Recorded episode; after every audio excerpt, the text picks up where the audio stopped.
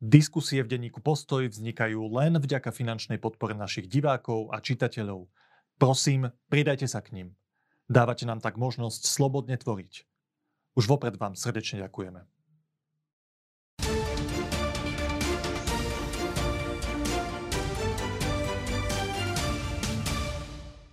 Po 8 mesiacoch v pozícii ministra školstva sa rozhodol, že politicky chce pokračovať ďalej.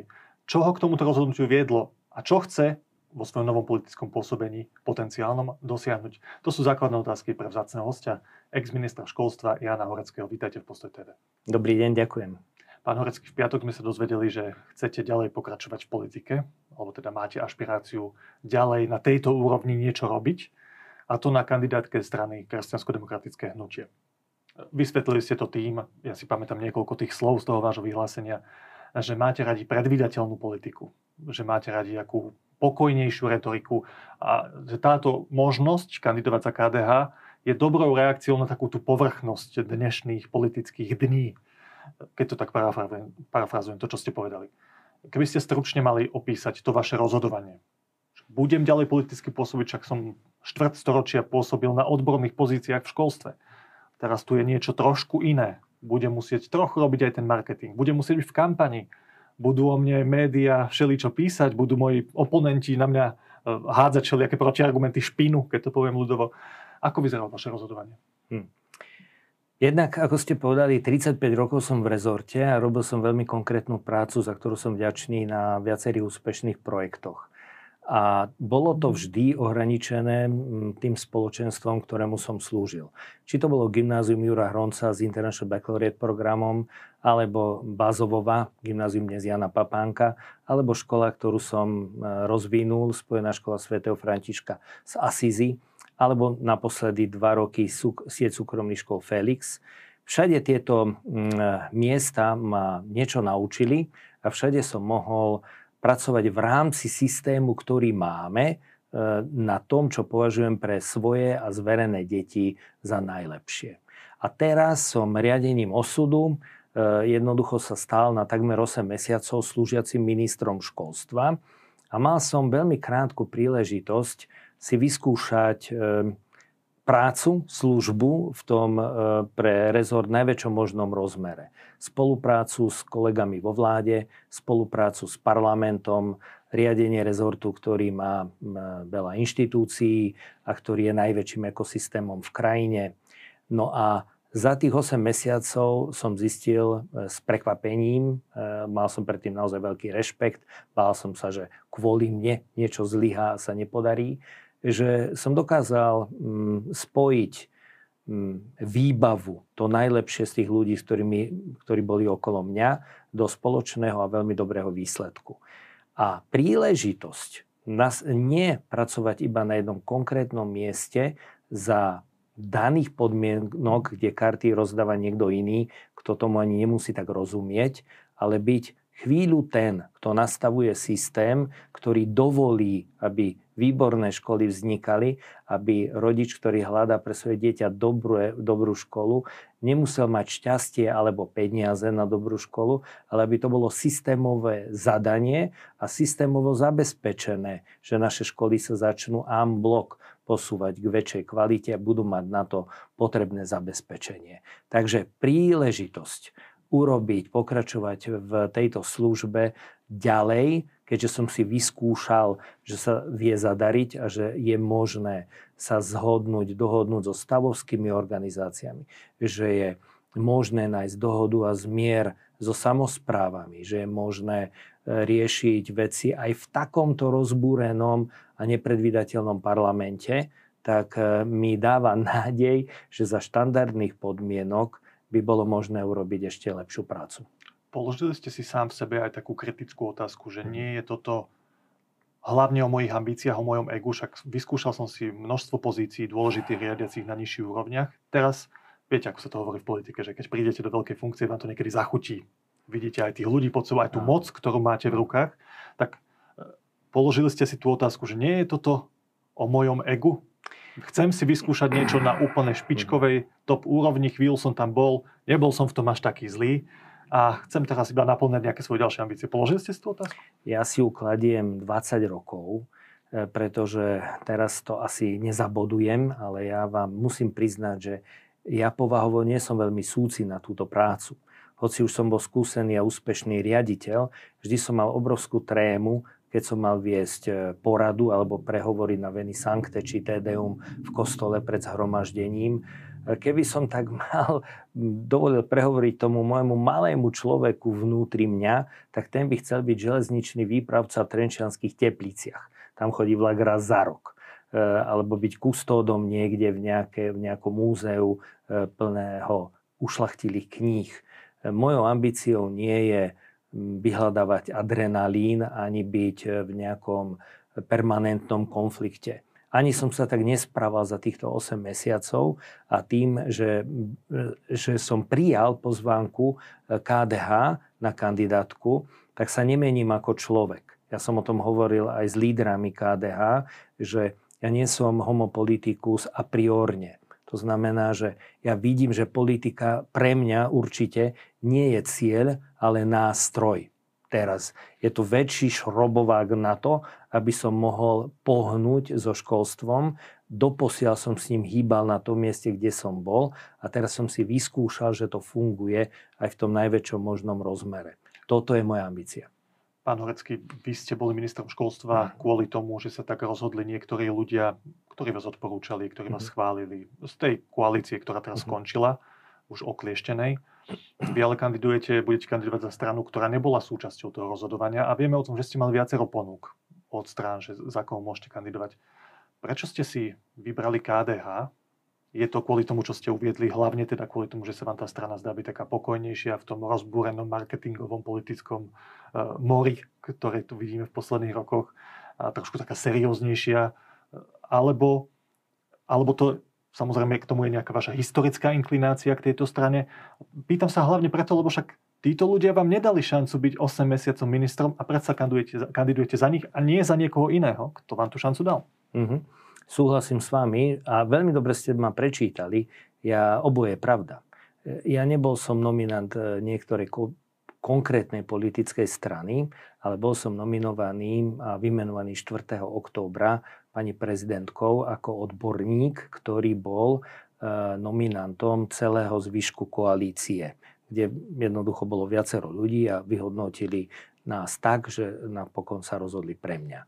Nuž, um, Dostal som naozaj viacero ponúk z viacerých strán na ďalšie pôsobenie na ich kandidátkach a pre KDA som sa rozhodol e, z týchto dvoch dôvodov. Prvý dôvod je ten, že spolu s manželkou a neskôr aj s deťmi sme voliči KDH od vzniku KDH. E, stalo sa nám aj, že sme volili KDH napriek niektorým personálnym prekážkam, že nám napríklad nesedeli nejakí ľudia alebo nejaké ich postoje či vyjadrenia. Ale to je práve na tom KDH pre mňa príťažlivé, že tá myšlienka, ten smer e, predvídateľný, transparentný, zrozumiteľný a nie vypočítaný na momentálny efekt je solidný. To znamená, že tá myšlenka je väčšia ako jednotlivci. Máme tu dnes niekoľko strán, e, ktoré sú založené iba na jednotlivcoch a tie programy sú skoro irrelevantné. To znamená, že tá strana sa správa e, dosť nevypočítateľne podľa toho, aké ego tam zvíťazí alebo akí ľudia sa práve zídu a na čom sa zhodnú.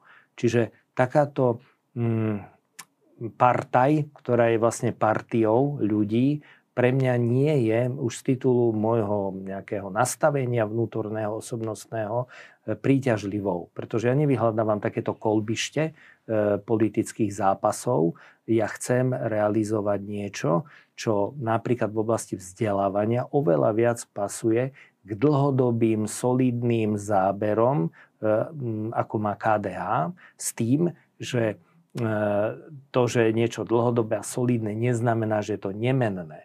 Na KDA sa mi páči aj tá e, adaptibilita, flexibilita, nie na to, že čo sa momentálne páči, ale na reflexia na aktuálne potreby a na súčasný vývoj.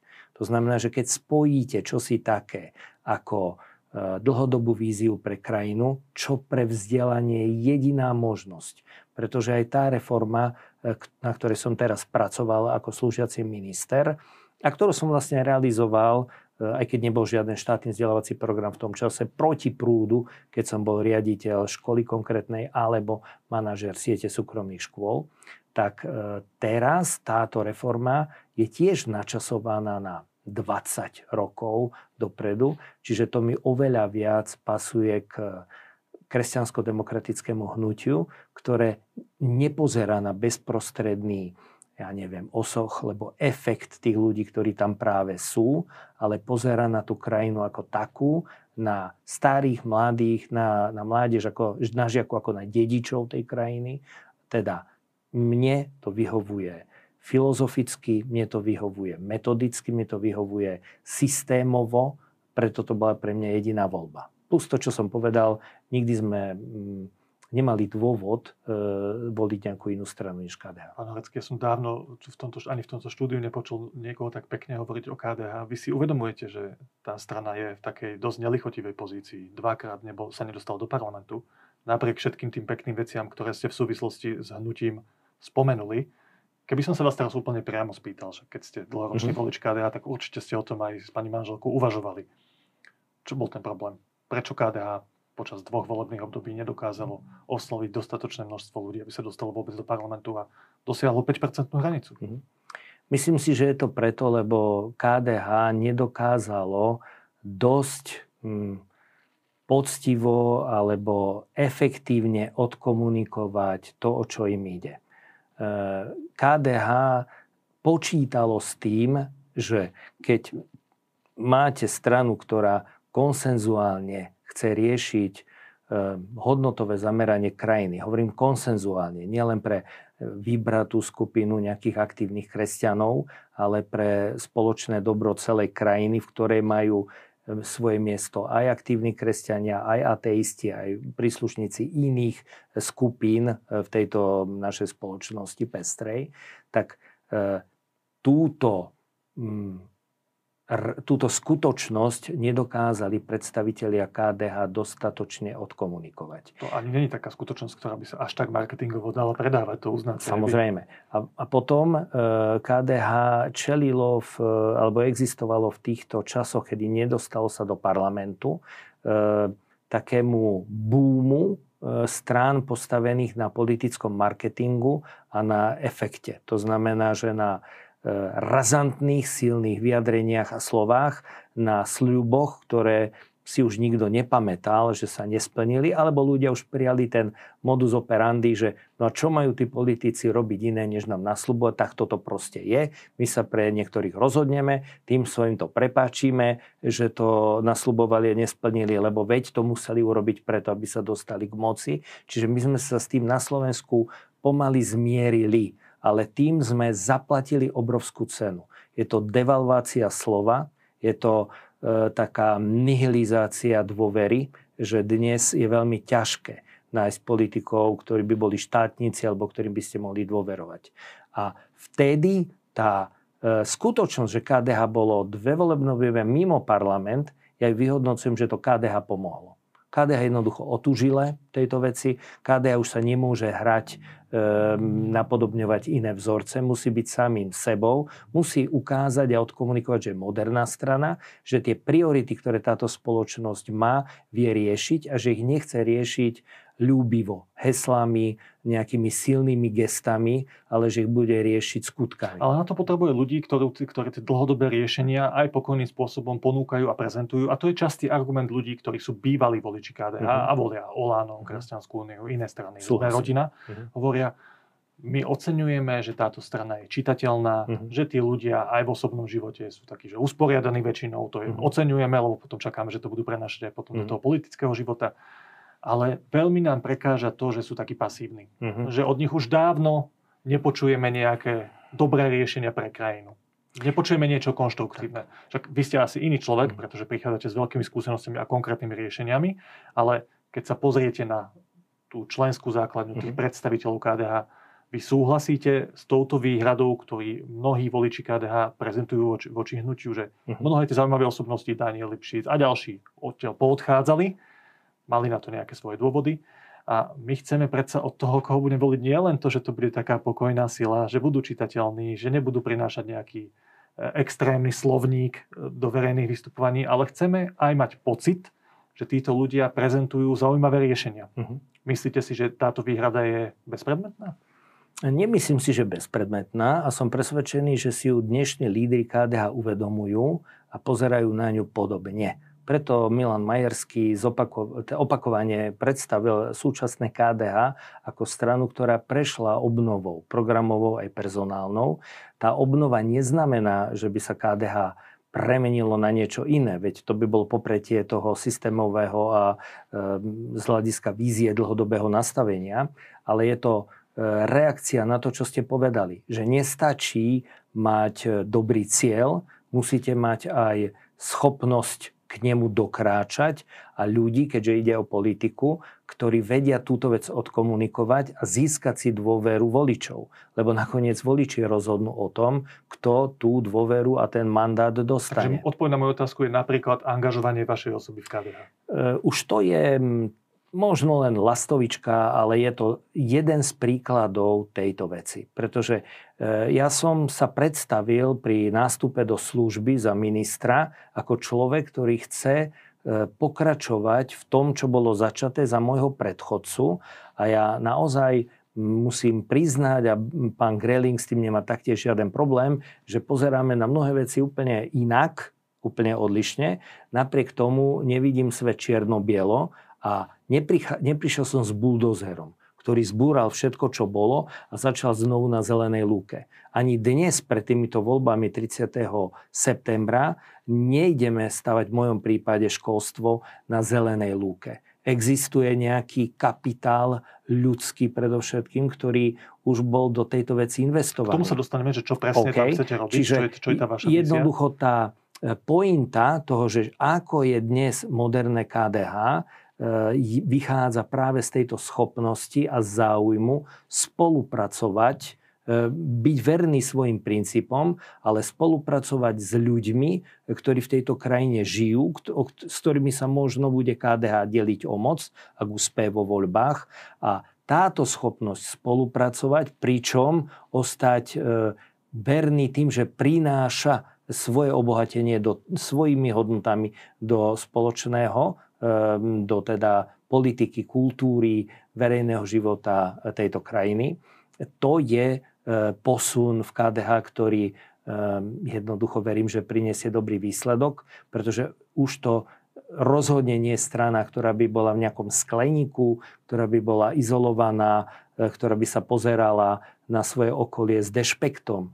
Je to strana, ktorá chce vstúpiť do života krajiny, teda už teda v rámci parlamentu alebo možno aj vlády, s tým, že e, chce prevziať svoju zodpovednosť, spoluzodpovednosť a spravovať túto krajinu spolu s druhými. Toto je veľmi dôležitá vec. A tá schopnosť nadviazať na veci, ktoré sú dobré, pokračovať v nich a odovzdať tú krajinu v lepšom stave, než som ju dostal a namierenú perspektívne na dobrý vývoj, to je dnešné KDH a preto som sa k tomu pridal. KDH v posledných mesiacoch najviac zaujalo médiá svojim mm. nespojením sa s Kresťanskou úniou, mm. čo sa zdalo ako najprirodzenejší partner na spájanie. Mm. Veľa tých ľudí v Kresťanskej únii predtým boli súčasťou kresťansko-demokratického mm. hnutia. A, a aj to vyvolalo takú, takú pachuť, však tam boli tlačové konferencie, odkazy vzájomné. Nevyzeralo to dobre na verejnosti. Keď ste to vy videli, čo ste si hovorili? Bol som z toho smutný. Úprimne poviem, že ja nepoznám e, tie e, bezprostredné dôvody, prečo sa to nepodarilo. Nepo... Tak pán Majerský povedal, že sa nedostatočne mm. dištancovali od Igora Matoviča. To ako mm. hlavný dôvod, ak to Áno, viete, v médiách nedostane predseda strany ani nikto z nás taký priestor, ako teraz sa tu môžeme zhovárať trošku viac. Pri tých väčšine mediálnych výstupov ide o heslovité vyjadrenie, čiže predpokladám, že za tým je toho oveľa viac. A čo, to ja netuším. Len úprimne poviem, že želal by som si, aby sa e, kresťanskí demokrati alebo demokraticky zmýšľajúci ľudia vyznávajúci kresťanské univerzálne hodnoty, aby sa vedeli spájať a netrieštiť. No verím v to, že nech sa dostanú do parlamentu akoukoľvek cestou, Ehm, a že títo ľudia budú vedieť spolupracovať potom na dobrých veciach, lebo tie sú silnejšie ako my. Že vy osobne ste dúfali, že sa spoja tie dva subjekty v tej danej chvíli. Áno, buď ako dva mali. subjekty, alebo ako ľudia. Áno. Ehm, len ehm, nedovolím si to kritizovať, že to nenastalo, pretože nepoznám tie dôvody, len úprimne poviem, že fandil som, aby sa to podarilo. Dobre, posledné dve politické otázky, praktické. Mm-hmm. Stručné odpovede poprosím. Akú ponuku konkrétnu ste dostali od KDH? Na aké miesto na kandidátke? Ste aj členom KDH, či len budete kandidovať? Nie som KDH? členom KDH a to miesto na kandidátke bolo 10 až 15, aspoň takto mi to bolo komunikované. E, mal som inú ponuku, ktorá bola v prvej desine, 6-7 na inej kandidátke. Nepoviete na akej, predpokladám. Teraz už nie, keď som sa rozhodol pre KDH. E, nuž a e, to je teda, ako vidíte, o povedzme dvojnásobnú pozíciu nižšie, ale ja som nehľadal svoje miesto na istotu v parlamente. Ja som hľadal príležitosť, ako ovplyvňovať pozitívny vývoj v rezorte školstva, vedy, výskumu a športu, jednoducho vo vzdelávaní naďalej. A pokiaľ by som mal možnosť ovplyvňovať programy e, strán alebo jednoducho aj personálne byť zapojený na práci, na eh, vzdelávaní a na jeho posune, čo táto krajina potrebuje z x dôvodov, tak eh, som to videl ako dobrú príležitosť. Tá maximálna ambícia je hmm. opäť sa dostať do ministerského kresla a pokračovať v tom, čo ste robili 8 mesiacov. Tak to máte v sebe nastavené?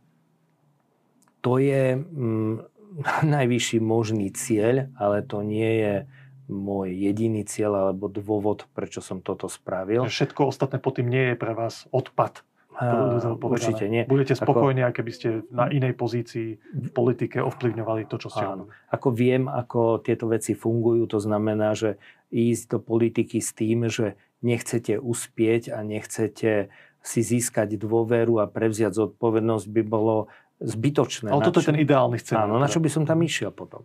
Uh, takže ja, mm, ja som bol pozbudený aj tým, ako reagovali na mňa uh, stavovské organizácie, ako reagovali um, predstavitelia vysokých škôl a výskumu. Uh, viete, veci neboli ideálne, my sa Ehm, so všetkými týmito reprezentantami nemôžeme, nedokážeme, je to prakticky nemožné zhodnú na 100%, lebo sú to často niekedy aj protichodné záujmy a niekedy jednoducho je to otázka takého maximálneho kompromisu medzi všetkými zúčastnenými. Ale videl som, že tá reakcia bola taká, že ehm, mi dali dôveru ako odborníkovi a príjmali ma ako partnera, s ktorým sa dá pohnúť veci dopredu. Keď som toto videl, čo som si o sebe v žiadnom prípade nenamýšľal, ale videl som, že naozaj aj túto prácu môžem robiť a výsledok vie byť pozitívny, tak ja by som si veľmi želal, aby môj vnuk, aby vaše dieťa, ak máte, neviem, jedno alebo koľko, aby všetky deti v tejto krajine uh, mohli mať uh, lepšiu školu, než dnes uh, je k dispozícii. Pán Horecký, tak poďme teraz k tej, čas, tej vašej mm. vízii, k tomu, čo chcete priniesť už aj na, v politickej mm. pozícii. Už ste naznačili, že to nebude stavanie niečoho na zelenej lúke. Teda predpokladám, že by ste chceli aj ďalej pokračovať v tom, čo ste robili tých ostatných 8 mesiacov a v nejakej inej forme asi celé tie roky, tých 35 rokov vašej kariéry. Tak keď to zjednoduším, uh-huh. asi každý z tých ľudí, ktorí sa pohybujú v tej oblasti, by povedali, že chceme pokračovať v tej veľkej reforme, ktorá sa rozbieha. To odborné slovo že kurikulárna reforma. Týka sa základných škôl. Teda na základných školách by sa malo učiť a fungovať asi zásadne inak, keďže to je reforma ako doteraz.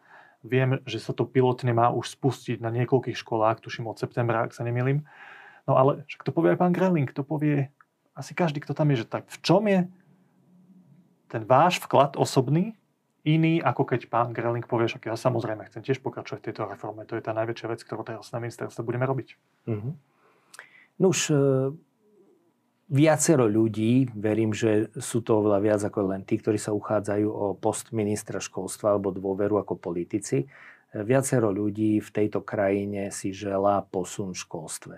Za mňa je úplne zásadné, že že tento posun je rozpoznaný a želaný aj zástupcami stavovských organizácií a terénom. Na tomto sa zhodneme všetci. Ale už sa všetci nezhodneme na tom, čo ten posun presne znamená. Že ktorým spôsobom by sa tá kurikulárna reforma mala vyvíjať. Už e, to, ako ja chápem potrebnú zmenu, som nejakým spôsobom skúsil už v minulosti. Či už to bol International Baccalaureate program, alebo vlastná škola, alebo teraz sieť súkromných škôl. Všade tam boli prvky, ktoré posúvajú ťažisko na základnej škole z vzdelávacej cesty typu, že opakujem, zjednoduším to. Opakujem po pani učiteľke. Pani učiteľka vie E, mi odovzdať informácie, vie mi ukázať, čo treba vedieť, vie mi pripraviť zaujímavé zadania a žiak jednoducho tieto e, vzorové mm, riešenia, ktoré mu pani učiteľka ukáže, e, pravidlá, ktoré mu vysvetlí, takže ak si ich osvoje tým, že ich po pani učiteľke opakuje cez nejaké vhodné učebnice, cvičebnice. Toto je nie zle, ale dnes to už nestačí. To, čo dneska je prepotrebné, je, aby žiak a to je úloha základnej školy, si vybudoval za tých 9 rokov základnej školy e, mentalitu, charakter, osobnosť človeka, ktorý si ten poznávací proces maximálne efektívne znútorní, vybuduje sa v ňom. Keď to poviem veľmi tvrdo, tak provokačne, tak nie je úplne jedno, ale z hľadiska výbavy mentálnej je skoro jedno, na akej matérii sa to žiak učí. Podstatné je, čo sa deje s jeho hlavou, s jeho osobnosťou, s jeho zručnosťami, keď prechádza nejakými výzvami. E, a to je ten posun, ktorý potrebujeme. Dôvod toho posunu je jednoduchý. To nakolektované vedomie a vedomosti, ktoré dnes máme, tá šialený vývoj rých, ktorý ide veľmi rýchlo dopredu, tá špecializácia, ktorá sa rozbehla všetkými smermi, už dnes nemožňuje akoby ohraničiť, že toto sú tie dôležité veci, ktoré sa zmestia žiakom do hlav. E, navyše, to, čo dnešný svet vyžaduje od svojich dnešných správcov, zamestnancov, podnikateľov, e, politikov, kohokoľvek, je úplne iného charakteru, ako to bolo, keď ja som bol chlapec alebo potom mladý muž. A na toto Eh, je potrebné vybaviť tých eh, našich mladých nielen eh, silnou mentalitou, schopnosťou učiť sa poznať oboje. To znamená princípy, dôležité princípy, z ktorých vychádzajú, abstraktné princípy, z ktorých vychádzajú potom konkrétne riešenia, konkrétne jednotlivé situácie, s ktorými sa môžu stretnúť. Oni potrebujú oboje. My tu máme dva extrémy. My môžeme deti učiť len také knižné princípy, a nedbať na to, že v akej podobe sa oni aplikujú v reálnom živote. A druhý extrém, môžeme deti učiť len zaujímavosti, e, robiť s nimi len rôzne atraktívne veci v týchto jednotlivých príkladoch zo života a oni nebudú vidieť na tým tú nadstavbu tých princípov, podľa ktorých je svet vybudovaný alebo stvorený alebo vzniknutý ako kto chce. Čiže škola dnes sa musí preprogramovať na to, aby sme pochopili, že, za, že na základnej škole dieťa má vyrásť, mentálne sa vybudovať, charakterovo sa vybudovať, mať e, schopnosť prepnúť, e, schopnosť učiť sa a prepnúť z jedného obsahu a kontextu na druhý. No, Otázka to k tomu, je že ako to dosiahnuť, teraz mm-hmm. prichádza a mm-hmm. ja mhm. sa k nej dostanem e, takú reakciu Daniela Heviera, ktorý tu mm. bol pred niekoľkými dňami a pýtal mm. som sa ho, že či je naozaj potrebná hĺbková reforma, lebo mm. každý o tom rozpráva už 10 rokov, 15 rokov. Už počas mojich základnoškolských čias sa veľa rozprávalo o reformách, aj nejaké pokusy boli. Tak. Žiadny z nich podľa mňa nebol zásadný, ako to tak pozorujem. Daniel Hevier povedal, že slovo reforma je už deformované, zdegenerované a niekedy je to až deforma mal jednu poznámku k tomu, lebo však on hm. tiež participoval na príprave tejto veľkej reformy. Mal poznámku, že niekedy stačí vrátiť sa ku starým osvedčeným veciam, ktoré už fungovali a netreba všetko meniť. To bola jeho prvá poznámka. A druhá bola, že nech by aj ten najosvietenejší minister prišiel s akýmkoľvek dobrým nápadom, tak to na konci je na tom učiteľovi a na tom žiakovi, na tom najnižšom leveli. A ten učiteľ v prvom rade podľa neho by sa mal preprogramovať tak moja otázka je, že vy akými nástrojmi, akým spôsobom chcete dosiahnuť tú zmenu tej základnej školy. Bavíme sa teraz o základných školách.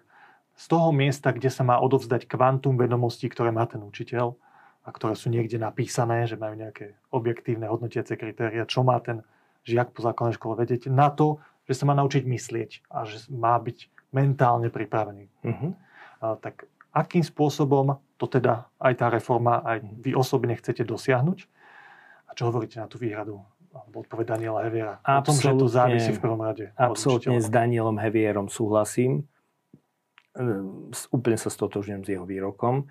Ehm, preto môžem inými slovami zopakovať, že žiaden zákon nedokáže zmeniť myslenie ľudí. Ehm, a táto, tento náš školský zákon a reforma, ktorú chystáme kurikulárna, preto v realite počíta s dlhým vývojom, s dlhým posunom.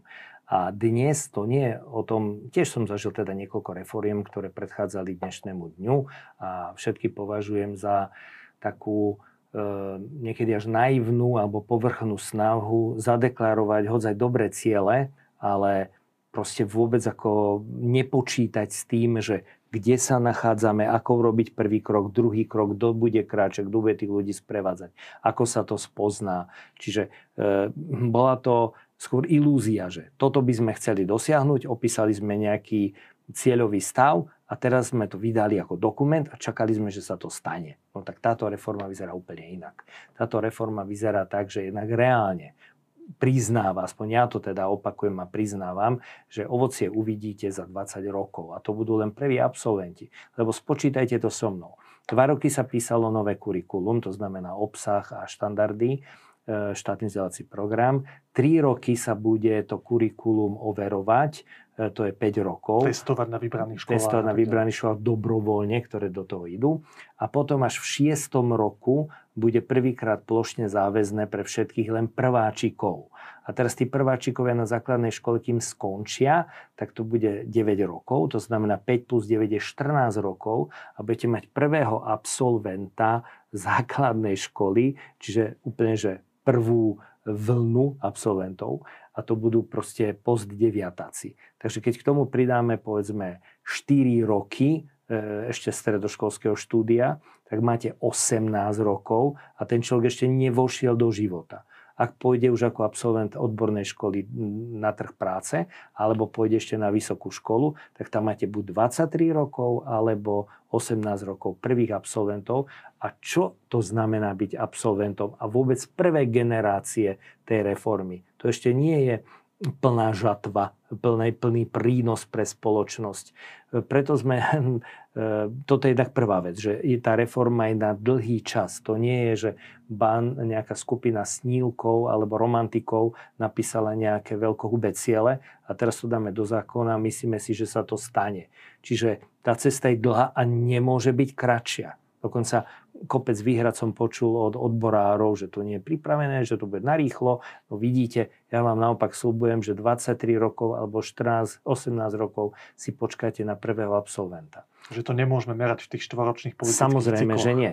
A ďalej e, nespoliehame opovážlivo len na to, že teraz sa nejaké politické elity rozhodli, že tadiaľ to pôjdeme, alebo nejaká skupina 300 odborníkov, ktorí sa veľmi ťažko nachádzali zhodu a mnohí sa ani nezhodli tak ehm, áno, tak ehm, my túto reformu nejdeme tak opovážlivo hodiť na terén, ale ona je masívne ehm, povzbudzovaná ľuďmi, ktorí už dnes tie prvky, ktoré tá reforma prináša, jednoducho realizujú na svojich školách. Teraz nemáme úplne presto hovoriť o všetkých tých prvkoch, lebo mm-hmm. sú mhm. dôležité. A. To je dôležité, ak chceme ísť do hĺbky mm-hmm. tej témy.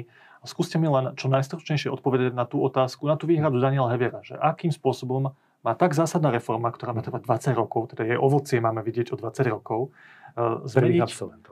Áno, zmeniť učiteľov. Tých mm. ľudí, ktorí mnohí tam už sú, však tam tak, čiže, nedostanete, že tisíce nových áno, ľudí do toho systému. Naprosto súhlasím, veď máme učiteľov takmer 80 tisíc a my teraz nemôžeme ich akoby vypnúť zo systému, zastaviť čas a nejako ich preškoliť. Otázka ako zreformujeme učiteľov, nedal. aby už o 3-4 roky to mohli učiť tých prváčikov jasne, iným spôsobom. Bude to inšpirácia tými, ktorí to vedia a robia. Tú inšpiráciu nám v takom v dvoch um, štruktúrach poskytnú ľudia z dola, to znamená tzv. regionálne centra podpory učiteľov, kde e, riaditeľky škôl dali k dispozícii svojich kľúčových ľudí zo školy. Toto je ďalšia vec, ktorá ma úplne že dojala, preto som si povedal, že idem do toho, lebo Viete, škola stojí na pár kľúčových ľuďoch, a, lebo naozaj nie všetci tam majú rovnomerný akoby prínos e, k tomu, aká škola je dobrá.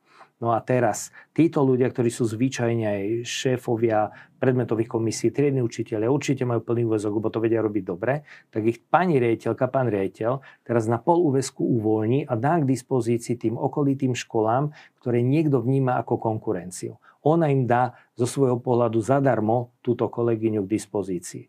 A takýchto kolegyň bude 400 po celom Slovensku a kolegov, ktorí to najlepšie know-how, ktoré dokážu robiť už dnes v rámci toho, čo chystáme ako nové kurikulum pre všetkých, tak dokážu potiahnuť, inšpirovať, metodicky viesť svojich kolegov. Toto je niečo, čo môžeme nazývať sol alebo kvas v celom tom ceste um, učiteľov, ktorí sú všade na školách.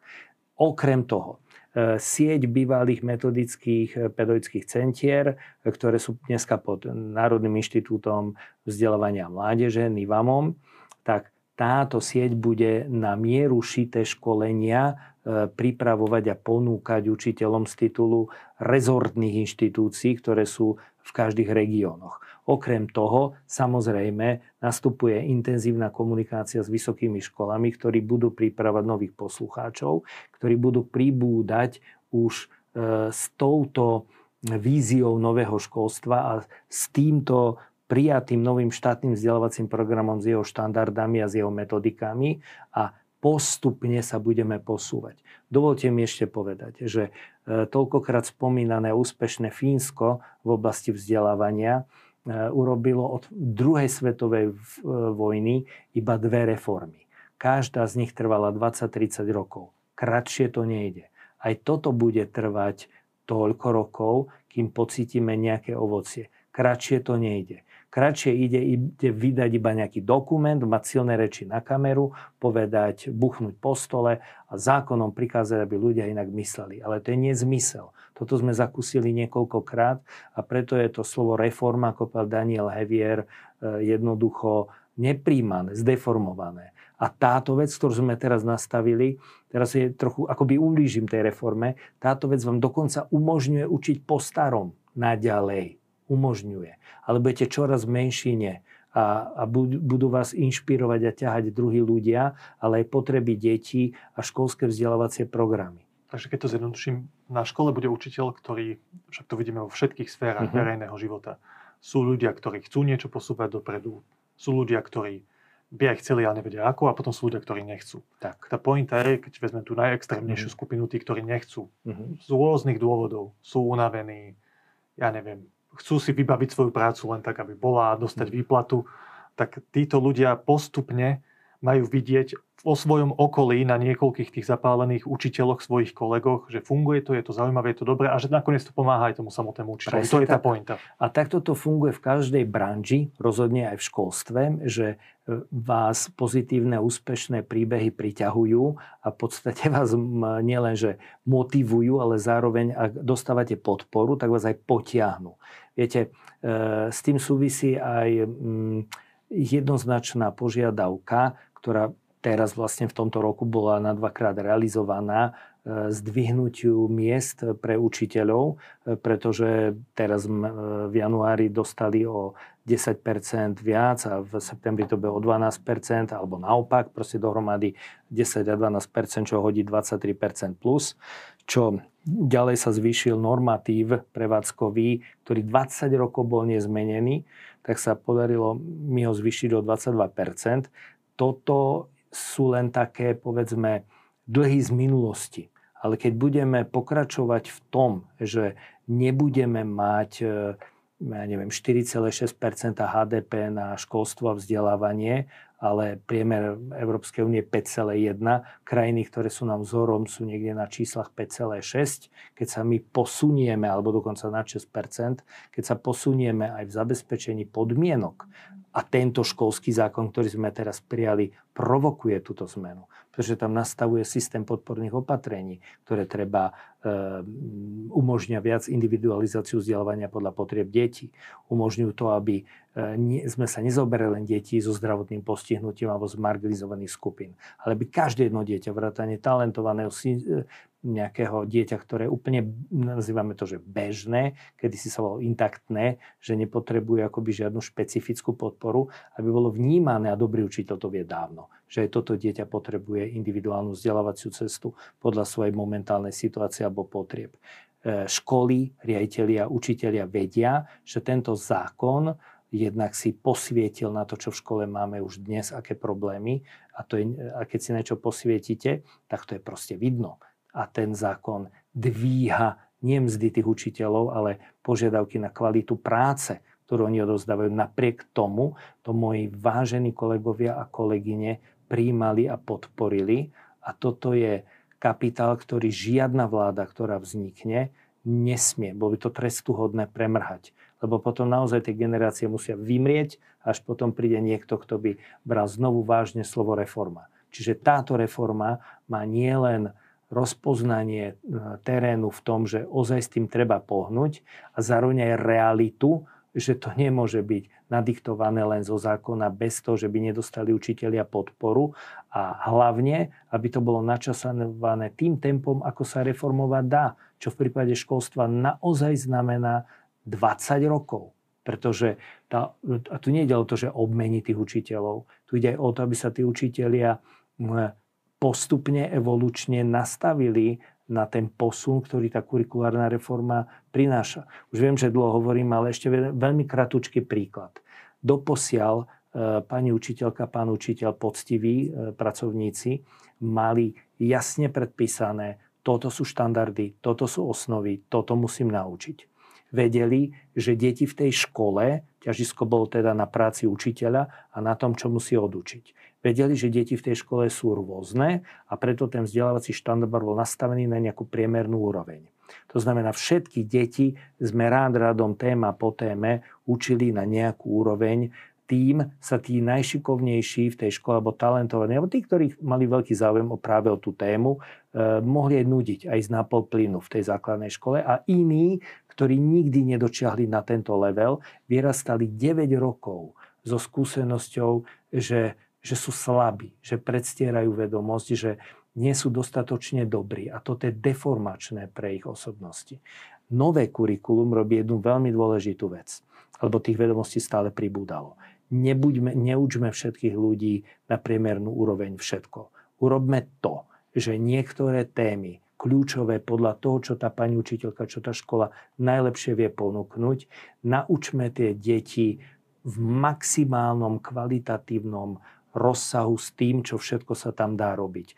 Od individuálneho štúdia, od skúmania zdrojov, od posudzovania platnosti zdrojov, od projektovej skupinovej práce, od prezentácie výsledkov, od takého e, advokáta diaboli, že spochybňujem vlastnú prácu, pozerám, že moje závery, ako sú platné, či za všetkých podmienok, či sa niečo nezmení. Čiže s vyprodukovaným produktom, čiže v plnej paráde urobiť nejaké témy, ale na to potrebujete čas. Na to, aby sa to tie deti sami zhostili, aby boli konfrontovaní s tou témou, aby ste o nich v nejakých manažerských, ako edukačne etapách pýtali nejaké E, checkpointy, že ako ďaleko sa dostali, ste ich sprevádzali tou cestou, alebo to robili oni, neopakovali po vás, potrebujete čas. Preto iné témy by sme učili len prehľadne. To znamená, že aby, aby nemali biele mapy oni v poznaní, nejaké diery, za ktoré by sa zahambili, že aj táto vec existuje.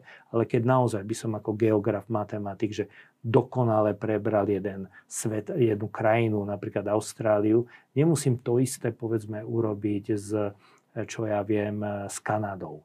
Lebo môžem, no keď oni už spoznajú, čo to znamená spoznať dokonale nejakú krajinu, vedia si tú istú cestu edukačnú a poznávaciu aplikovať aj tam. Hej. Čiže A pritom im musím povedať základné fakty o Kanade, ale to urobím za 20 minút. Toto bola dôležitá poznámka a táto moja jedna z posledných otázok v niečom zhrania to, o čom sme mm-hmm. sa rozprávali posledných mm-hmm. 15-20 minút. Mm-hmm. A to je ten profil toho človeka, ktorý odíde z toho nášho vzdelávacieho mm-hmm. systému. Ak by ste čo najstručnejšie vedeli opísať, lebo to je vlastne definícia problému a riešenia. Jasne. Že ako vyzerá mm-hmm ten dnešný absolvent našich vzdelávacích inštitúcií, povedzme základnej školy, ale aj potom neskôr možno, ako vyzerá dnes a čo je jeho problém, lebo však preto je reforma, lebo nejaký problém evidentne je s tými ľuďmi, ktorí vychádzajú z našich vzdelávacích inštitúcií a ako vyzerá o tých 20 rokov. Dobre. Stručne bude znamenať zjednodušenie, preto mi prosím prepačte to zjednodušenie. Hlavne kolegovia. E, dnešný, zjednodušene povedané, absolvent vie veľmi veľa vecí z mnohých oblastí, ale nič veľmi poriadne. To znamená, že cíti sa nepripravený a často je nepripravený buď na ďalšie štúdium alebo na život.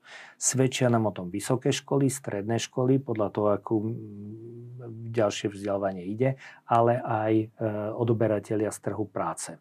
Čiže veľa učíme v rôznych oblastiach a témach, ale e, tí žiaci nie sú pripravení v ničom tak, že by boli v tom majstri, že by v tom boli silní. O 20 rokov by ten náš absolvent mal mať e, oblasti, v ktorých sa cíti, v ktorých urobil tak veľa, siahol si na dno aj na vrchol, e, aj svojich síl, aj tej témy. A čo je podstatné, tú oblasť môže takto zahodiť a tú istú cestu, lebo má tú mentálnu výbavu, má doslova tie synapsy vybudované v mozgu, dokáže urobiť na inej téme alebo na inej oblasti. To znamená, že vyrástol v schopnosti zvládnuť v týme i samostatne poznávaciu cestu a zvládnuť ju až po úroveň zručnosti a prezentácie komunikácie o tom, čo sa naučil. Toto je zásadný rozdiel, že je mentálne viac vybavený. Ďalej, ešte sa vrátim k charakterovým a hodnotovým obsahom. Dnešný absolvent, zase zjednodušene ospravedlňujem sa všetkým školám, kde to je inak, e, ide často bez nejakých e, vyšších cieľov. To znamená, že my ho vybavujeme na bezprostredný jeho osoch a také... Nájdi si dobrú prácu a dobre zarábaj. Nájdi si dobrú prácu, dobre zarábaj, niekde sa upichni, nájdi skrátku prípadne, e, buď takým, povedzme, koristníkom v tej vlastnej vlasti, v tej vlastnej zemi.